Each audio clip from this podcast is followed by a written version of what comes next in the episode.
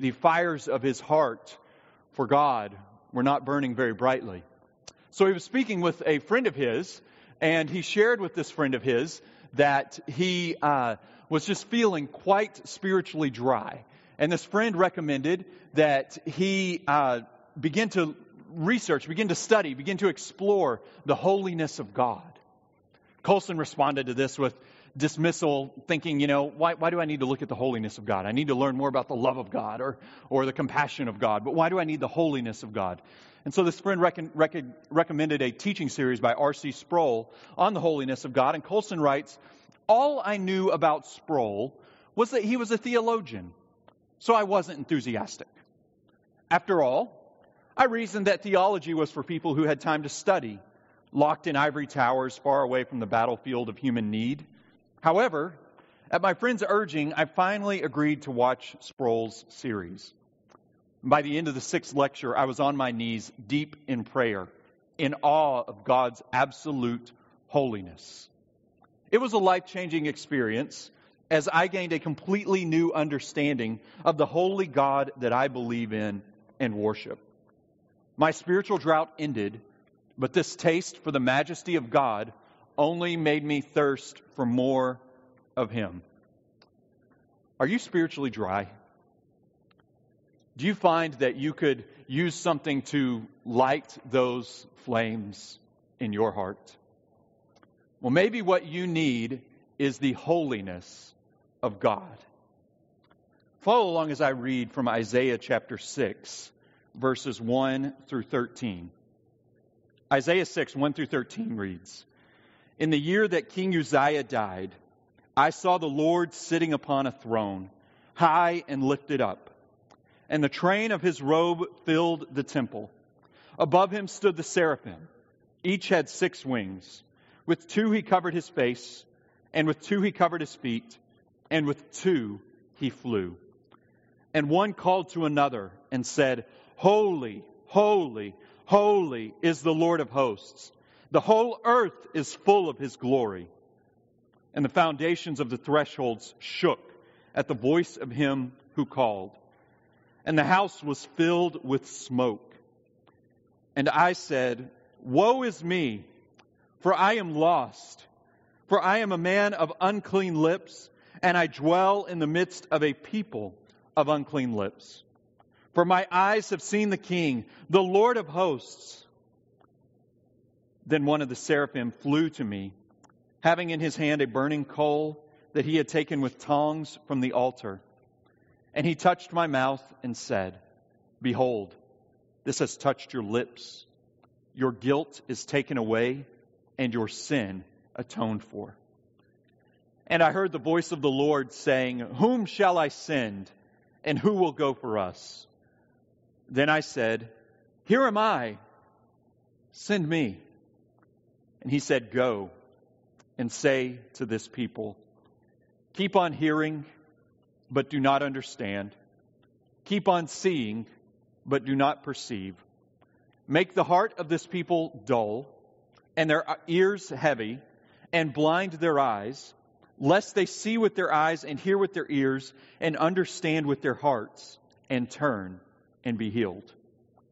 Then I said, How long, O Lord? And he said, Until cities lie waste without inhabitant and houses without people, and the land is a desolate waste, and the Lord removes people far away, and the forsaken places are many in the midst of the land. And though a tenth remain in it, it will be burned again, like a terebinth or an oak, whose stump remains when it is felled. The holy seed is its stump. When we encounter God in his holiness, our only option is to respond with absolute humility before Him and with profound trust in Him. This morning, let's see first God's holiness in verses 1 through 3 as we begin to make our way through this passage. Look at how we enter into Isaiah's circumstances in verse 1. Isaiah writes, In the year that King Uzziah died, just pause right there for a moment. if you've been with us for these first five chapters of Isaiah, you've known that they served as like a, a, a, spiritual prologue describing the spiritual condition of the audience to which Isaiah was speaking, the people of Jerusalem and Judah. And so there, were, there, was, there was great uh, warning and great exhortation to the people. But now in chapter 6, we begin to enter into real life, understanding context, understanding circumstances, understanding what exactly is going on with Isaiah's audience. And so the people of Judah their king of 52 years, Uzziah, has died. Isaiah, Isaiah, or Uzziah, excuse me, I'm mixing up Uzziah and Isaiah. Uh, Uzziah died after 52 years, and he had a reign that was largely productive, largely good, but it ended kind of poorly. And he was a, actually a really good indicator of the spiritual health of the people of Judah overall.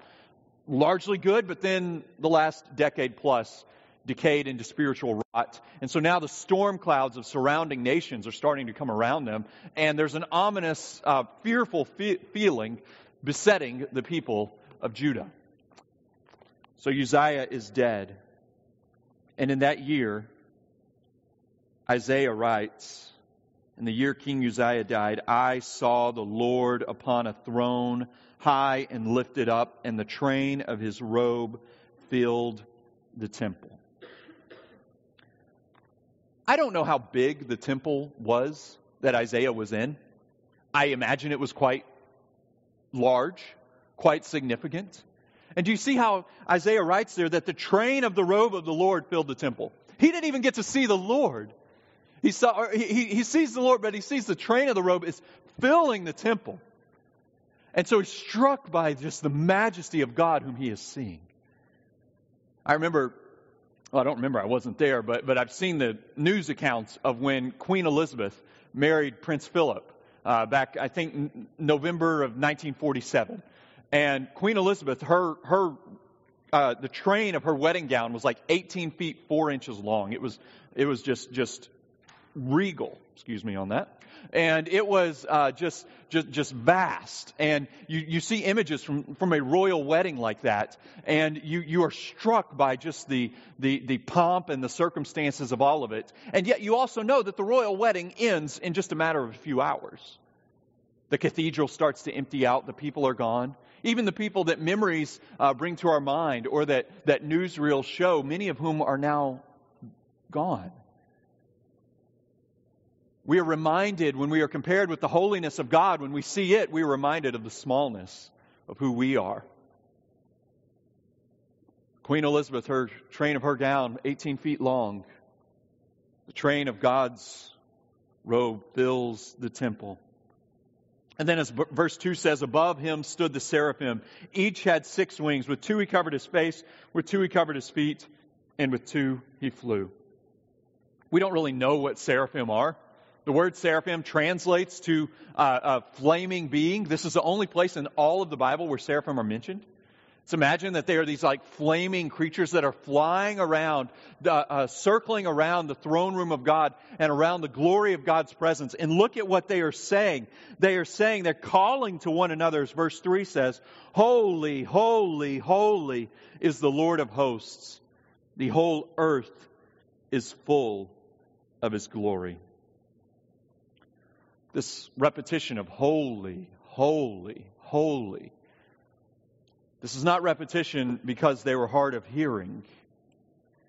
It is repetition describing the absolute otherness, the absolute separation of God from all created things, from human beings like you and I to even seraphim created by God in his wonder and might.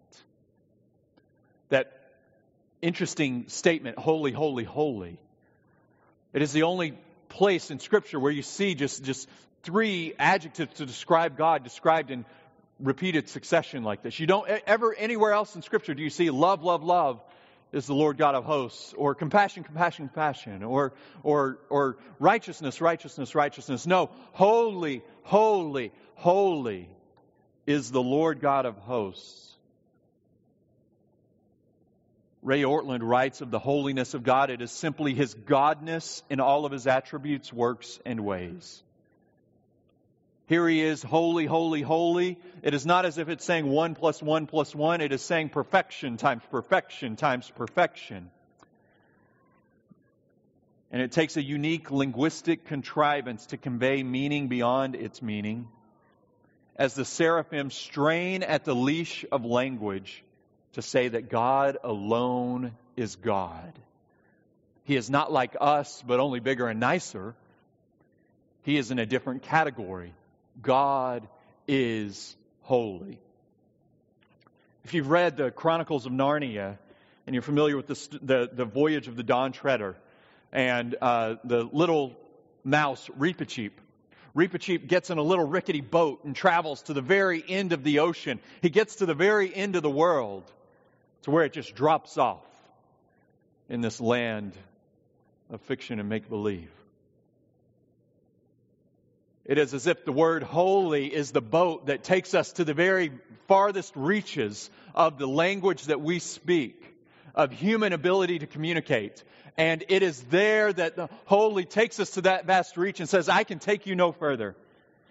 John Piper describes the holiness of God or the language communicating this as if holiness carries us to the brink, and from there on, the experience of God is beyond words. In many ways, one of the great needs of the church today is, reco- is to recover awareness of the holiness of God. And it's not just that we need to recover awareness of the holiness of God because it is who He is, that is true. But like Isaiah, we need to see the holiness of God because of who we are. Listen to Isaiah in verse 4. Isaiah, upon seeing the seraphims crying out about the holiness of God, Isaiah writes, And the foundations of the thresholds shook at the voice of him who called, and the house was filled with smoke. And I said, Woe is me, for I am lost. For I am a man of unclean lips, and I dwell in the midst of a people of unclean lips.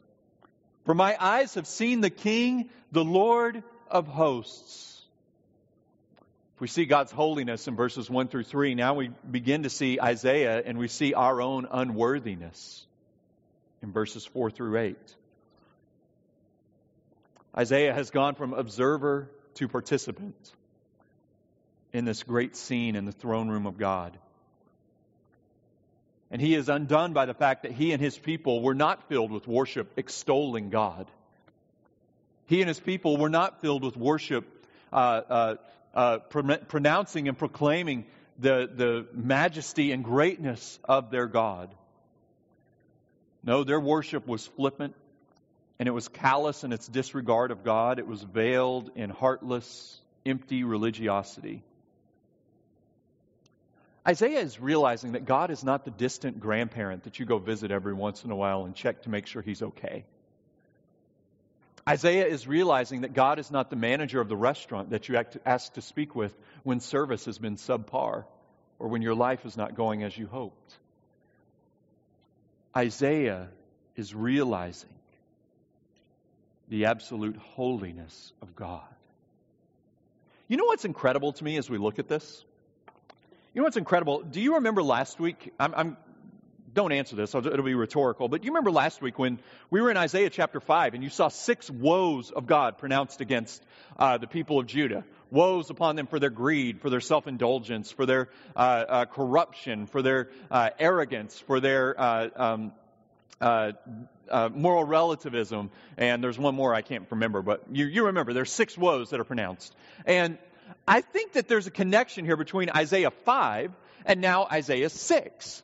Because what you see here now in Isaiah 6, after these six woes of Isaiah 5, what does Isaiah say whenever we read verse 5 after he has seen God in his holiness? He has pronounced rightly woes upon Jerusalem and Judah for their this, this, this, this, this, and. And then Isaiah, not just being a mouthpiece for God, but now reflecting upon God himself, look at what Isaiah says in verse 5. He says, Woe is me, for I am lost. What we see here is that the holiness of God does not become the weapon whereby we, we, we, we wield the sword against the wrongs that we see with everyone around us. The holiness of God becomes the means by which we are cut to the heart by our total lack of holiness. Our spiritual rot, our spiritual decay, as the people of Judah were realizing in the year that King Uzziah died. And do you know why we need this? Why do we need the holiness of God? Why do we need a holy God today? What is the power the importance of this for us today? I think the, the power and the importance of the holiness of God for us today, one of the most compelling reasons uh, of, of, of, of a vast scope, right? One of the most compelling reasons is because we live in a day and a time where we can start to believe that spiritually the greatest things we need revolve right around ourselves. I read a fascinating uh, opinion piece in the New York Times just a week or two ago. It was describing, it was written by a woman who I think is like a year older than me. She's in my generation, a millennial. And um, she was writing about how she had uh, walked away from organized religion in her life, and she had given herself over the past number of years to what she believed to be the most important causes that she could orient her life around. So, forms of political activism, forms of social activism, uh, but then also focus upon her own well being. Her own uh, self care was the way she described it. But then she found that over the course of these years, she titled this article the uh, uh, what's she titled? Let, let, me read it here: "The Empty Religions of Instagram." So what she found was that that um, these these ideas of, of of how we can care for ourselves with feel good slogans and things to supposedly make us pat ourselves on the back and know that I'm not okay, you're not okay, it's okay to not be okay. All of these things, they might make us feel good, but they don't grab hold of the deepest reaches of our hearts. And so what she found is that what she found is that she, she said that th- this, this self help view of spirituality, it failed to answer questions for me about why are we here? Why do people suffer? What should we believe on beyond the limits of our puny selfhood? The lie of our world in our day is that our greatest needs are met inside of us. But Isaiah holds before us that our greatest need is to behold the Lord God in the fullness of his holiness. This reorients how we understand ourselves, it reorients how we understand our world, as A.W. Tozer said, I don't fully agree with this, but the spirit of it, the, the argument of it is right on, where he says what comes into our minds when we think about God is actually the most important thing about us. Once we are in the throne room of God, it is then that we can begin to understand ourselves and how we relate to our world around us. So we see our unworthiness before this holy God. You want to see something else that's fascinating about this passage of Scripture? If you look up at verse 1, look at this. In verse 1, Isaiah writes, The year that King Uzziah died, I saw the Lord, and it's capital L, lowercase O R D. Lord, capital L, lowercase O R D. And then, but you then look down in verse 3, and it says, Holy, holy, holy is the Lord, and the whole word Lord is capitalized, Lord of hosts. And then the same at the end of verse 5, the whole word Lord for Lord of hosts is capitalized. I saw the King, the Lord of hosts. Well, you, is this a typo? No. Let me share with you what's, what's happening here. You might be familiar with, in our Bibles, you see the word Lord or God uh, uh, spelled and addressed in, in, a, in a number of different ways. Well, what we see is that Lord in verse 1 uh, uh, describes like the Lord who is the God over all of creation, just the, the vast and out there, the God who rules over all things. Adonai. But then, Lord, when it's all capitalized, is the name of the God of Israel, or Yahweh. So Isaiah is revealing, I saw God himself, and in the majesty of his holiness, I saw the Lord God of Israel, who is this God, and he is the one who reigns over all of his people in perfect holiness. And then look at verse 5, where this is, this is incredible. What, how does Isaiah describe him at the end of verse 5? For my eyes have seen the King, the Lord of hosts. Here's what is happening to Isaiah. If you look back at verse 1, Isaiah says, In the year King Uzziah died, I saw the Lord high, sitting upon a throne high and lifted up.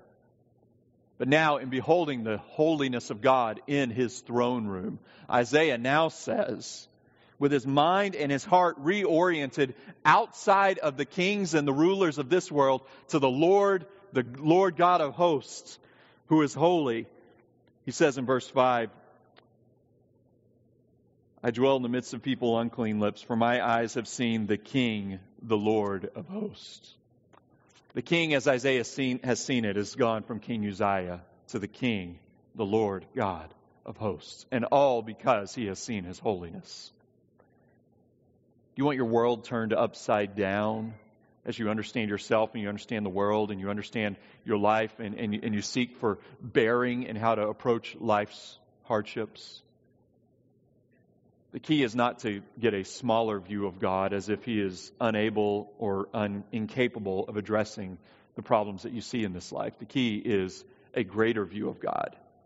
God who, in His holiness, rules over all things, and before whom we would say, if we entered in before His throne room, Woe is me. That is the only God that is big enough to address, only God that is sufficient to respond to the problems in our world as we see it. Read on in verse 6 Then one of the seraphim flew to me, having in his hand a burning coal that he had taken with tongs from the altar. And he touched my mouth and said, Behold, this has touched your lips. Your guilt is taken away, and your sin is atoned for. Now, this is interesting. one of the seraphim now flies away from surrounding the throne of God, and he has a live coal, and he touches Isaiah's mouth with it. He cleanses his mouth with it and says, This has touched your lips, your guilt is taken away, and your sin is atoned for. The altar was a place where sacrifice for sins would be made. And so, in taking a live coal, a burning coal signifying life, from that altar, he goes and imparts this, this righteousness, this cleansing, atoning mercy of God upon the lips of Isaiah. My friend, this is what we hope in as Christians. We can approach, we can come before God in His holiness only by virtue of the atonement that we have received, received through a sacrifice on the altar for our sins. And by grace, that sacrifice is the Lord Jesus Christ Himself, who we'll see a little further later in this passage. But just ask the question, file it away, and then we'll move on. How would you approach God in His holiness? Would you need that atoning sacrifice in your place? Or would you, like I have on a number of occasions in my life, want to walk into the throne room of God and give him a piece of my mind? But Isaiah shows us we don't walk into the throne room of God and give him a piece of our mind. We walk in and we are undone by his holiness. So in Isaiah, we see the symbolism of a sacrifice being the means whereby another one is cleansed of sin. Atonement forces us to acknowledge our need for it. We often talk of the cross, but how often do we lose sight of the necessity of the cross? Not only in the means by which our sins are atoned for, but in the means by which we live and walk forward in the Christian faith, growing in obedience to God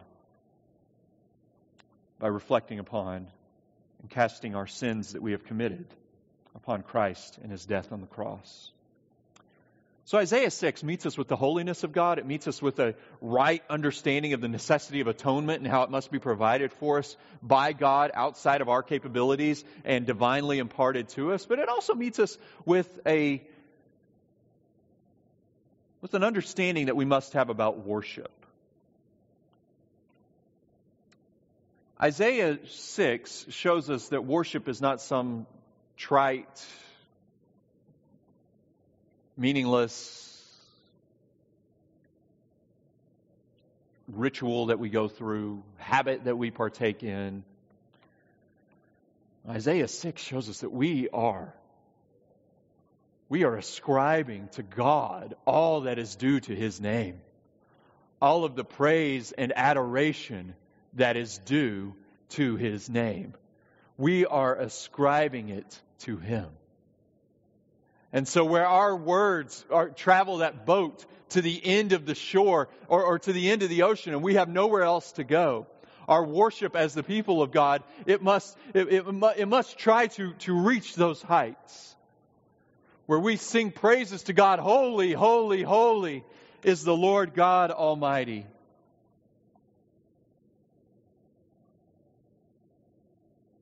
May our worship reflect wonderfully upon the character and the nature of our God. It can reflect joyfully upon the character and nature of our God. But as we sing and as we praise God, may we be careful to praise God in His holiness and for who He is, and not give in to worship that talks about so much of who we are. But may we ascribe to God the holiness of who He is. Now look at verse 8 and following. And I heard the voice of the Lord saying, Whom shall I send, and who will go for us? After, here, after being cleansed, the Lord says, Who's going to go? Who's going to proclaim this message? Now, the us in here is interesting because the us, the scriptures indicate from the book of Acts as well as from John, that this us is, is meaning the triune God. It's alluding to both Jesus and it's alluding to the Holy Spirit in Acts. And so it's like the triune God is having a conversation. Who's going to go? Who's going to proclaim this message? And then Isaiah in verse 8 says, Here am I, send me. It's incredible. Isaiah, who particularly felt undone in verse 5, he's cleansed by the atoning mercy of God. And now in verse 8, he says, Send me. It's a good understanding for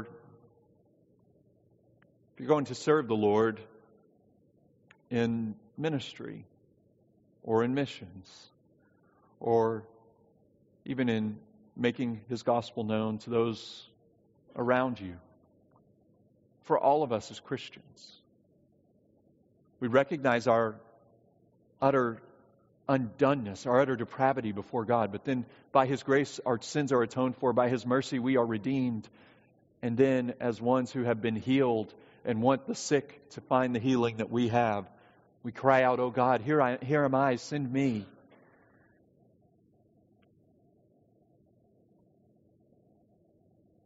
Now, wouldn't, what would the message you think God would send Isaiah with? What do you think it might would be after this encounter and before the throne of God? Don't you think it'd be something just wonderful? Don't you think it'd be something just almost almost unimaginably beautiful? Well, that's not what we see. Look at verses 9 and 10. And he said, Go and say to this people, Keep on hearing, but do not understand keep on seeing, but do not perceive. Make the heart of this people dull, and their ears heavy, and blind their eyes, lest they see with their eyes, and hear with their ears, and understand with their hearts, and turn and be healed. God is telling Isaiah that he's going to send him out as a tool by which God will harden the hearts of his audience. That is not what you would expect, is it?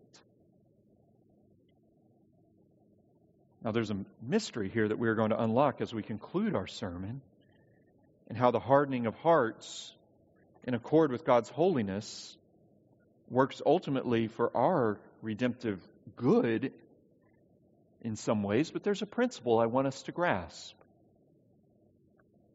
Listening to the preaching of God's Word, everyone clue in with me on this listening to the preaching of God's Word, week by week, Sunday by Sunday, verse by verse, section by section, chapter by chapter, it will do one of two things.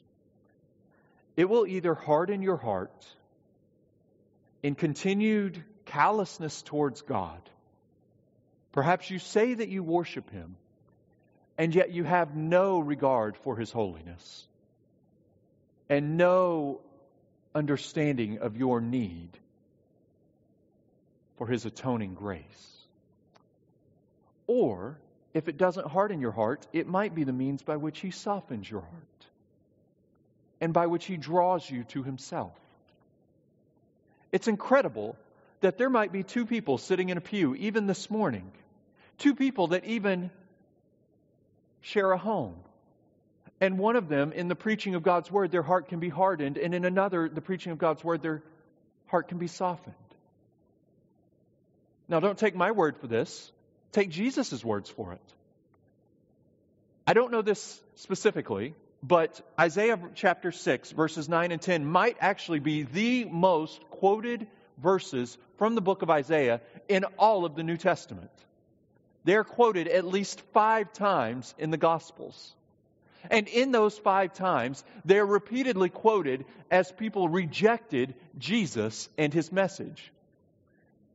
People would re- reject Jesus, and he would basically say, Well, they're fulfilling Isaiah 6. Keep on hearing, but do not understand. Keep on seeing, but do not perceive. Their hearts are dull, their eyes are blind, they cannot behold me.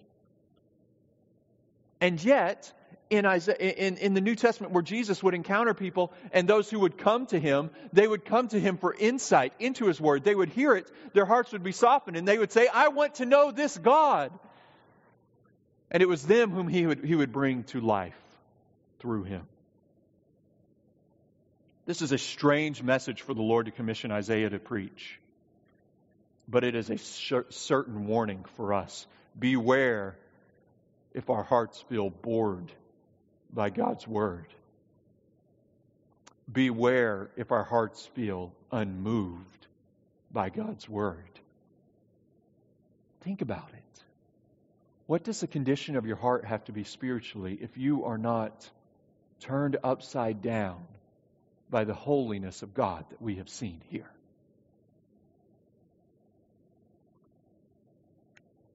So in verses 9 through 13, we see the holiness of God and his plan of redemption.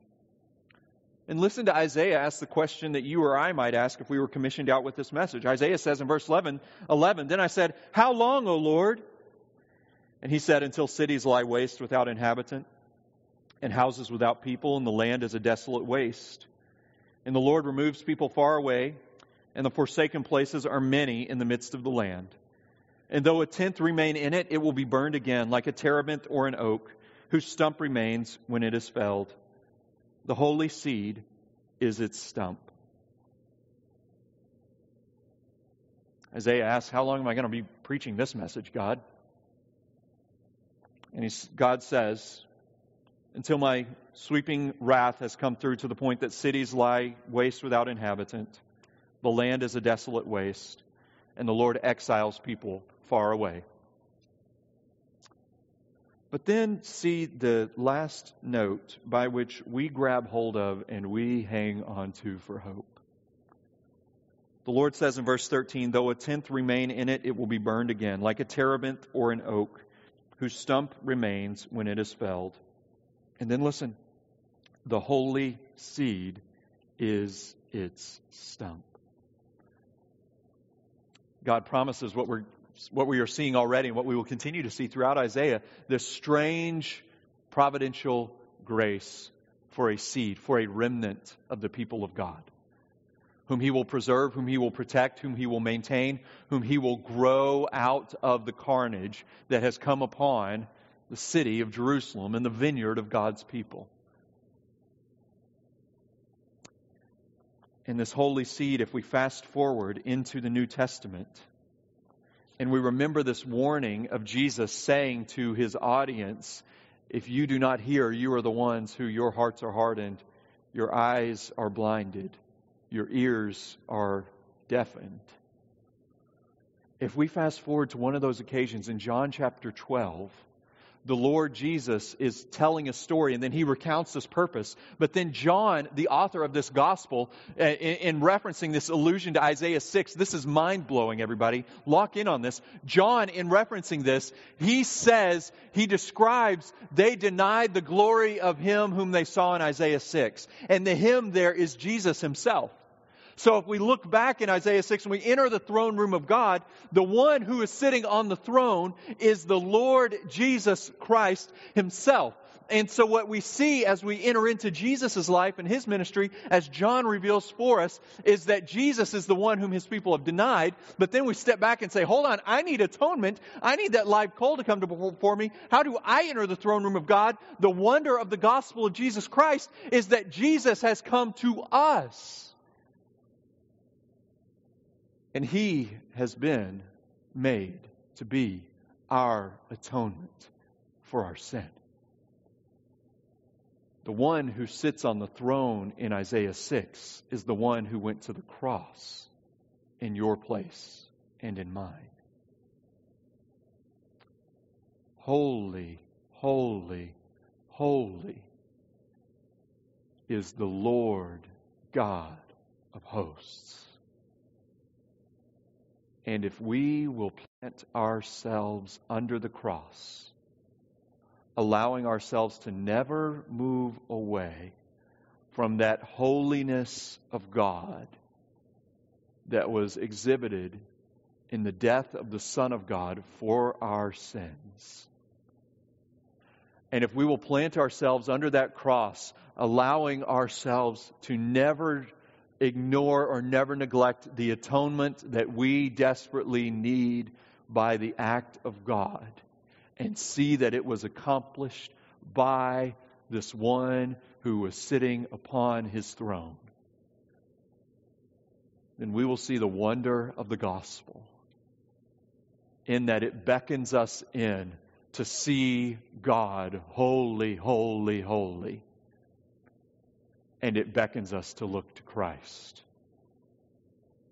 who, just as our words go to the end of the farthest reaches of the ocean and we can go no further to describe him, he has come all the way to us that we may behold him and not be struck down in our unholiness, but may live through his death in our place. Brothers and sisters, this is the holy seed, the ones who hope in the holy Lord Jesus Christ. Let's pray. Oh God, you are holy. The Lord Jesus Christ reigns triumphantly. And it is through his atonement in our place that we can sing of your holiness and we can rejoice in it and live by it. It is in Christ's name that we pray. And it is through Christ that we hope. If there's any in here, Lord, who do not know you through Christ, would you cause them to be struck and moved by the holiness of God? And turn their hearts towards the risen Lord Jesus Christ. And Lord, we pray this in his name. Amen.